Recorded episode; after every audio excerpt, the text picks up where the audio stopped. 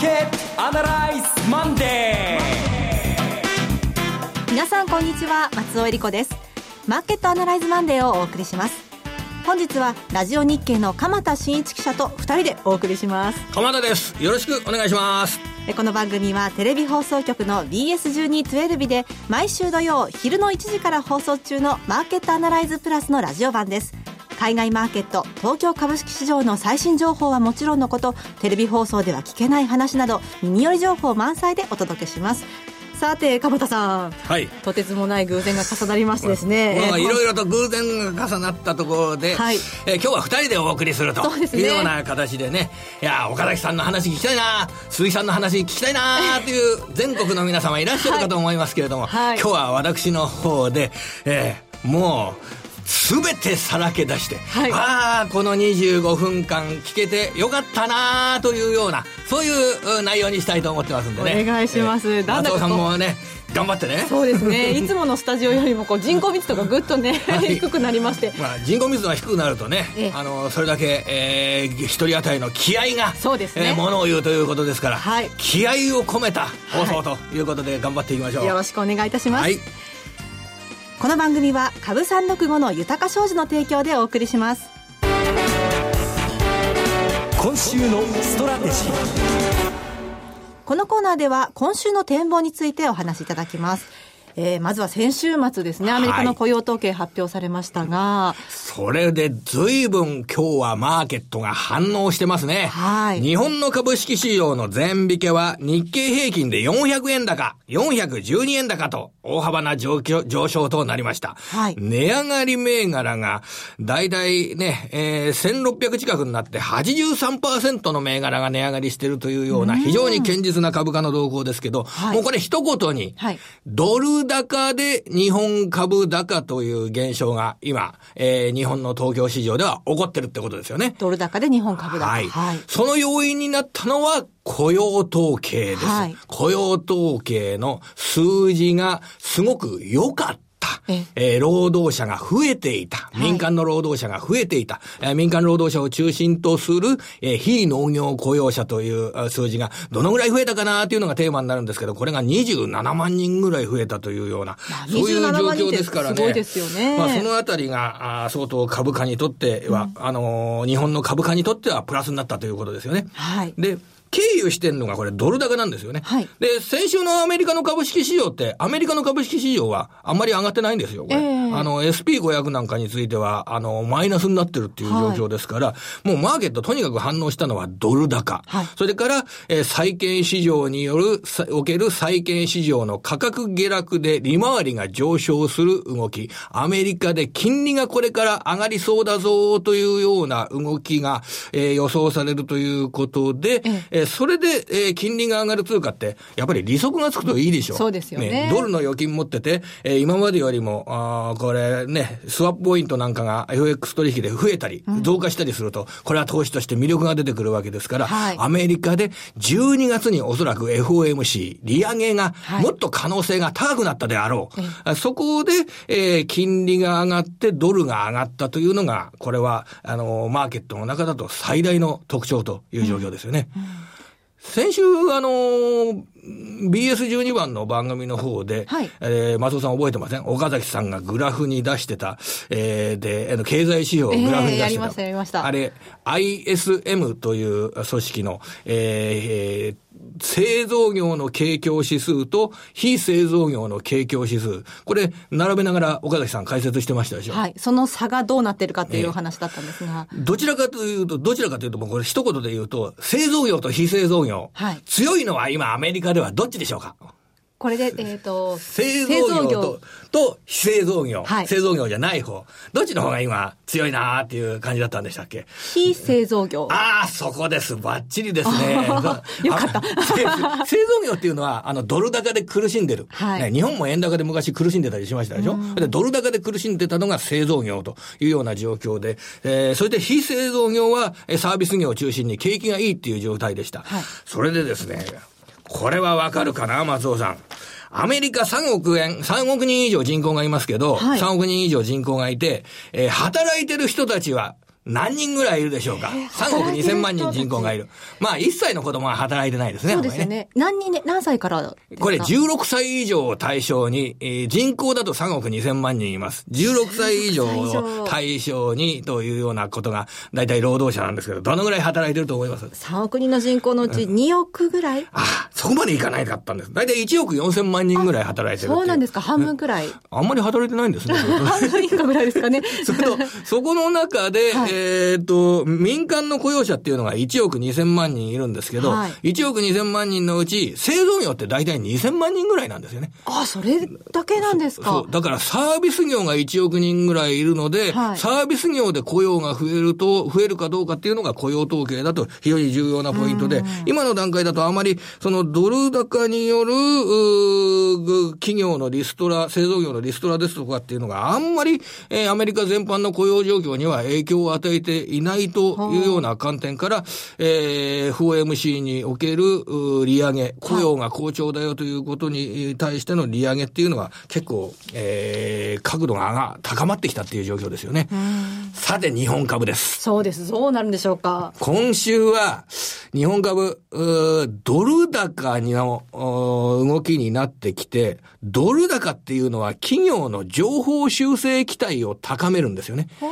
で、今、決算発表が今、相次いでる状況じゃないですか。で、ね、今回、決算発表において、えー、業績の見通し自体に、うん、予想自体に、えー、大きな変化は生まれず、全体としては、やや、あのー、今までの企業収益の見通し、3ヶ月前に対して、やや弱含み程度かなというような、うん、そういった見通しなんですけれども、はい、株価は8月9月下げてきました。はい、そして、えー、今回の足元のドル高で、企業収益の水準は今までよりもえー、つまり、先週の金曜日の雇用統計発表前よりも、高めの水準を投資家は予想するというような状況になりましたんで、やや今週はそのドル高企業収益の上積みといった部分を考慮する形で、えー、高値、上値を試すというような展開になると考えております。ああ、そうですか。どこまでだ？というふうに問われれば、うん、一番切りのいいところってどこでしょうかね。今、19,678円。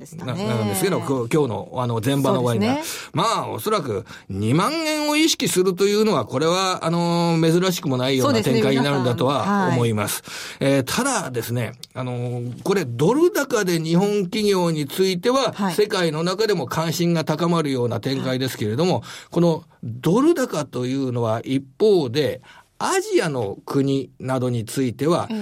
これはマイナスの要因になることもありえますからね。あの、アジアの国などで、えー、このドル建ての債務をアジアの国の企業っていうのは持ってるんですよね。で、ドル、日本の子会社でもアジアに子会社いっぱいありますでしょ。で、ね、足元で、ややそのドル高によってアジアの子会社の債務が重くなって、それが負担になってるというようなケースっていうのが出てるんですよ。うんはい、そのあたりを考えると、日本はドル高歓迎だけれども、アジアの他他の国々はさほどドル高を歓迎することでもない。そして、えー、アメリカの市場でも、これからは利上げということで、えー、調達コストが上がることと付き合っていかなきゃいけないというようなことに手足し合わせると、やっぱり2万円にタッチするような場面があれば、えー、1回利益確定売りと。いうことをですね、あの、とりあえず今週については自信を持って、2万円タッチだったら、あの、一回売ろうというような、そんな気持ちを僕は持っております。なるほど。今週というふうにおっしゃいましたけども、来週以降っていうのはどうですか？その来週以降と少し長めの単位で見ますとね、ええ、僕はそこは、あの、選別。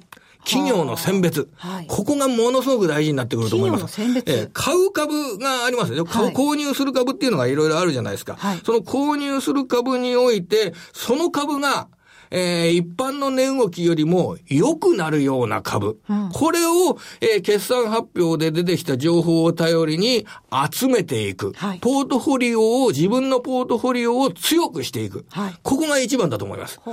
そのポートフォリオを強くするためには、キーワード申し上げておきますね。お願いします。キーワード申し上げておきますと。あの、まずは一つ、国内のリフォーム関連。国内のリフォーム関連。うん、国国内景気ってあんまり今良くないですよね。えー、でも、総理大臣は、あの、GDP を500兆から600兆円に引き上げようっていうような話をしてますよね。えー、どうすればいいのか。これ大体出てくるのが住宅対策などが出てくるんですけど、ただ人口が減る、減る、あの、世の中において、あの、新しい住宅どんどん出せって言っても、作れって言っても、これ難しいんですよね。ねそしたら、あの、住みやすいように建て替えることに対して、はい、えー、個人の金融資産を動かしたくなるような政策を発動する。はい、えー、これ5年に1回住生活基本法というのが見直される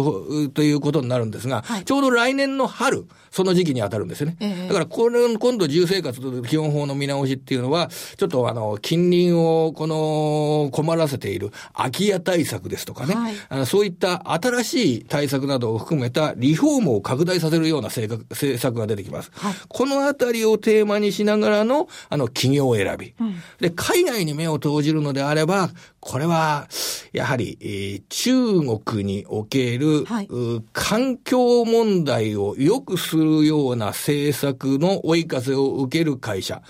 つまり中国で電気自動車ですとかね。はい、あの、い、行かれたことあります？中国っていうのは。2、3回。はい。ほん空曇ってました。そうですね。曇ってました。曇ってました。僕行ったことないんですけど、空曇ってました。はい、あれをとにかく何とかしなきゃいけないっていうのが中国の課題なんですよね。はい、そうすると、あの、ガソリン自動車からあ自動、電気自動車に転換され、させるような施策っていうのも思い切って進めるというようなことをこれから中国はやり始めるというような、あの、そのシナリオをもとにした、あの、電気自動車、電池関連株の、えー、選び方ですとかね、はい、そういうようなことをテーマにしたりですとか、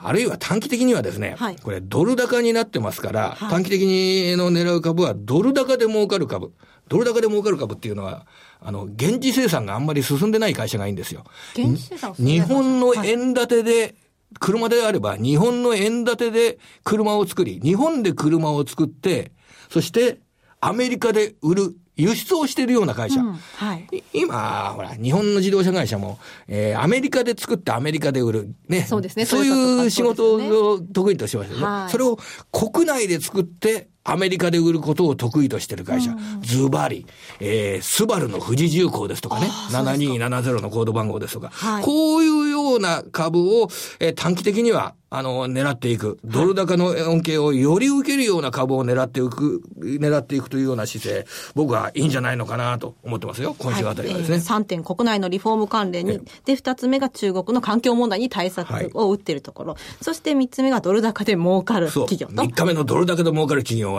まさにこの月曜、火曜、水曜あたりの短期的トレーディング対象として、はい、えー、適してるんじゃないのかなというふうに感じております。うん、ご参考になりますように。えー、そして株365の動きどうでしょうか？株365については今週、先週のですね、はい、この11月3日、祭日の日の取引などがございましたよね。はい、えー、ここで、えー、今今度は23日も今今月、あの、お休みになりますんで、参考にしてみたいんですですけど、あの、げ、先週の月曜日はマーケット下がったんですけれども、月曜日の夜の海外マーケットっていうのは強くなったんですよ。それを受けて、火曜日の、えー、文化の日の株365は18,077円で始まった後に、19,000飛び18円まで、えー、18,977円で始まった後に、19,018円まで上がるというような、そんな動き、えー、割に上がるというような動きをしてるんですよね。だから、この観点でいくと、これ、岡崎さんが、あの、調べたことなんですけど、祭日の日の株365、はい、祭日の日の株365は、順張りでいこうというような、その流れに沿った前の日の海外市場の動きに沿った投資でいこうというような、はい、その戦略が、やっぱりいけるんじゃないのかなというのを確認させたような、あの、先週の文化の日の動きでした。これを考慮しながら、えー、株365、まだ、年内11月23日、えー、祝日に取引ができます。そうですね。それから来月も12月23日。はい。これお休みの日ですよね。そうですね。お休みの日ということでトレードが出ます。はい、できます。年内の祝日2回、23日、両方とも23日ですよ。あの、タイガースの吉田義雄の、えー、背番号でしたね。永久欠番。この23日、11月と12月、あのー、取引ができるということを株365では覚えておきましょうね。はい、はいはい。じゃあその祝日にも注目ということですね。はい。さて、鎌田さんにいろいろ展望していただきました。今週末には土曜昼の1時から BS12-12 で放送しているマーケットアナライズプラスもぜひご覧ください。また、Facebook でも随時分析レポートします。以上、今週のストラテジーでした。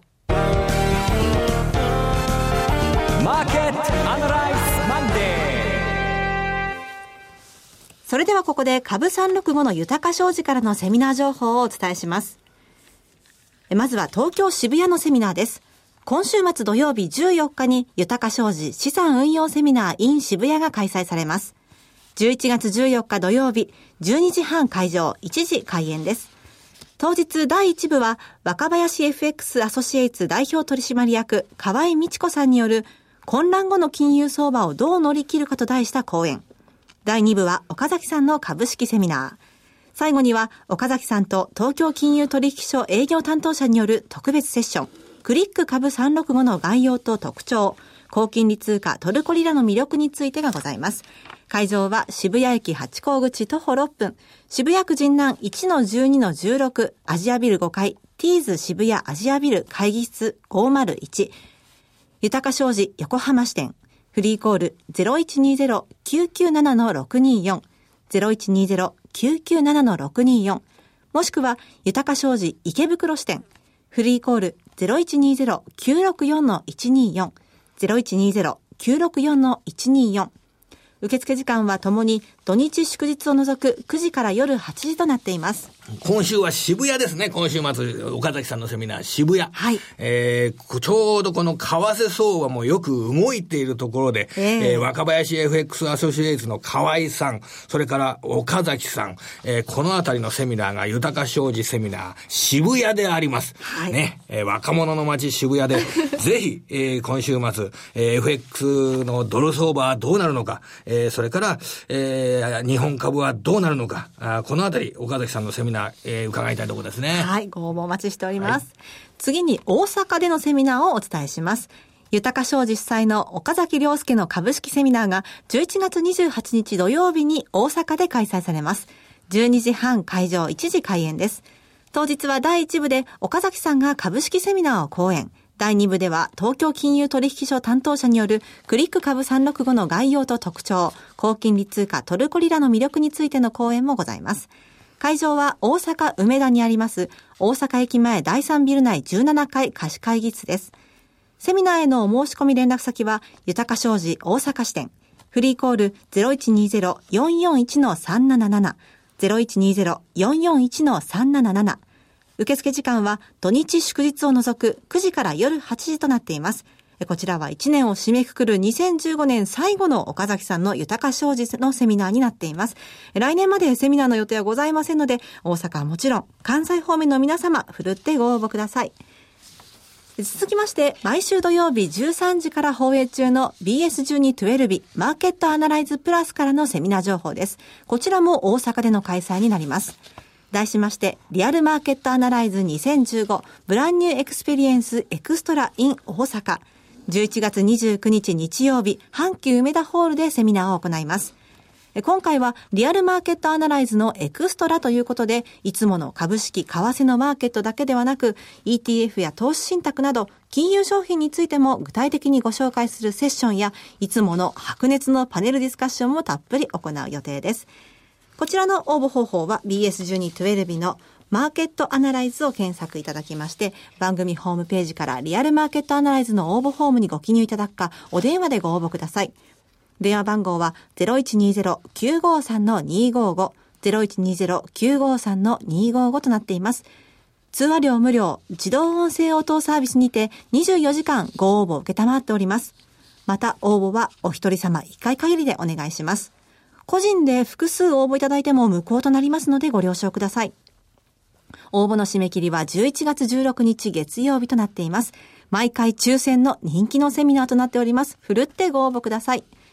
えラジオのお聞きの皆さんは28日の豊か商事大阪支店の株式セミナー、そして29日のリアルマーケットアナライズ、岡崎さんが登壇する2つのセミナー両方に参加して初めて来年度の展望が見えてきますので、11月末の2つのセミナー両方にぜひご応募ください。以上、マーケットアナライズプラスからセミナーのお知らせでした。最後はテレビ番組をご紹介します。時代を彩った珠玉の名曲をジャズアレンジでお届けする本格音楽番組、火曜ナイトジャジーなライブショーが、いつでも無料の放送局 BS1212 で毎週火曜夜9時から放送中。11月はゲストに竹川幸秀さんが登場。銀河鉄道999や Beautiful Name などゴダイゴの名曲を豪華なジャズアレンジで皆様にお届けします。番組でしか聴けないスペシャルな演奏ですのでぜひお見逃しなく。火曜の9時は音楽で至福の時間をお楽しみください。チャンネルの見方がわからない方はカスタマーセンターへお電話ください。オペレーターが視聴方法をわかりやすくお教えします。フリーダイヤル0120-222-318 0120-222-318 BS1212 カスタマーセンターまで。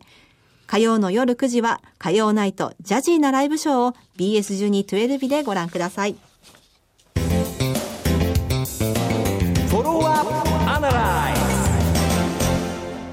このコーナーでは先週放送の BS1212 マーケットアナライズプラスについて振り返ります。